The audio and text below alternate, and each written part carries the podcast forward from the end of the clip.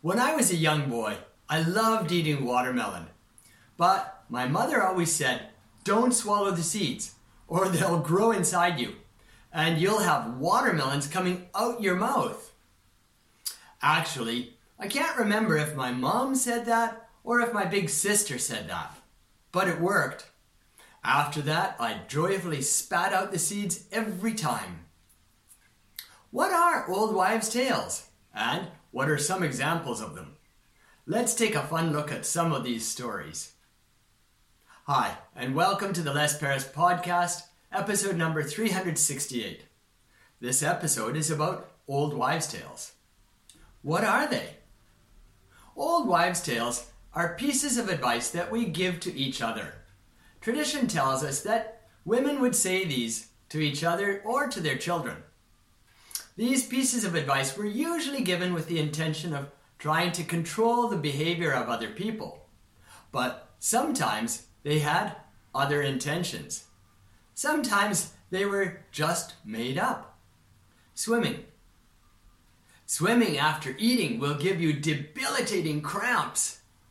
There must have been some situation in the past where some poor youth went swimming after eating and then had problems swimming and drowned.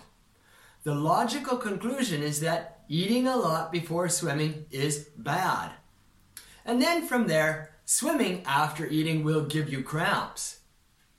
This was told to me in my early swimming schools. Now we found that it's simply not true. Chewing gum. Chewing gum stays in your stomach for seven years.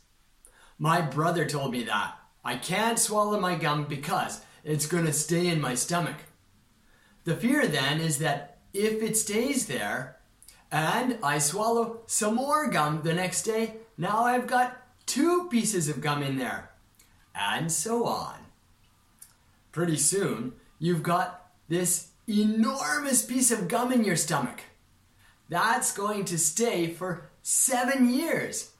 That will cause all sorts of unimaginable problems. Of course, it's not true. Coffee. Coffee stunts your growth. I heard many adults tell me this. I'm not sure why they didn't want me to drink coffee, but my suspicion is that they wanted coffee to remain an adult drink.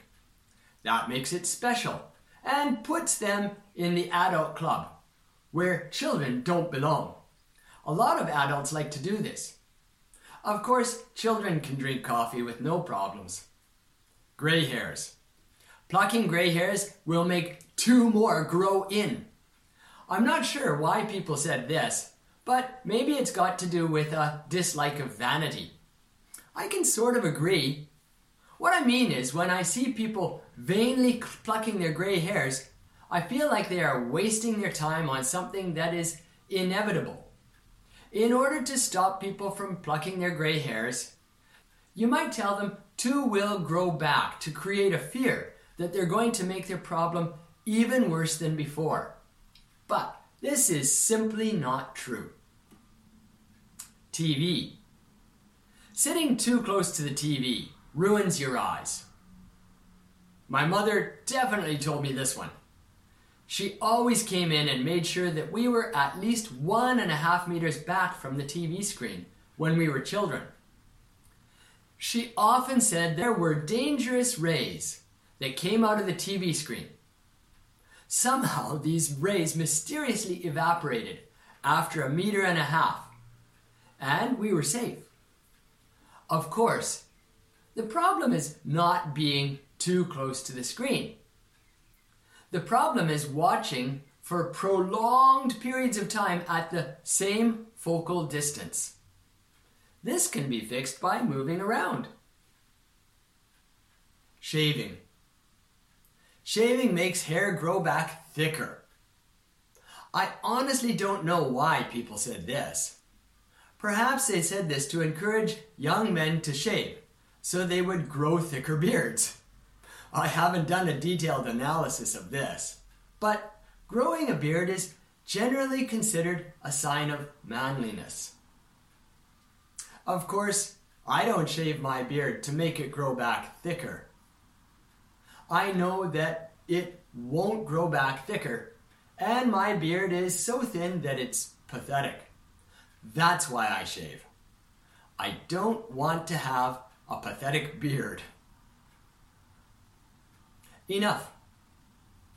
That's enough examples for now. The list seems to be endless, but if you are interested in superstitions, listen to my podcast on the topic of superstitions.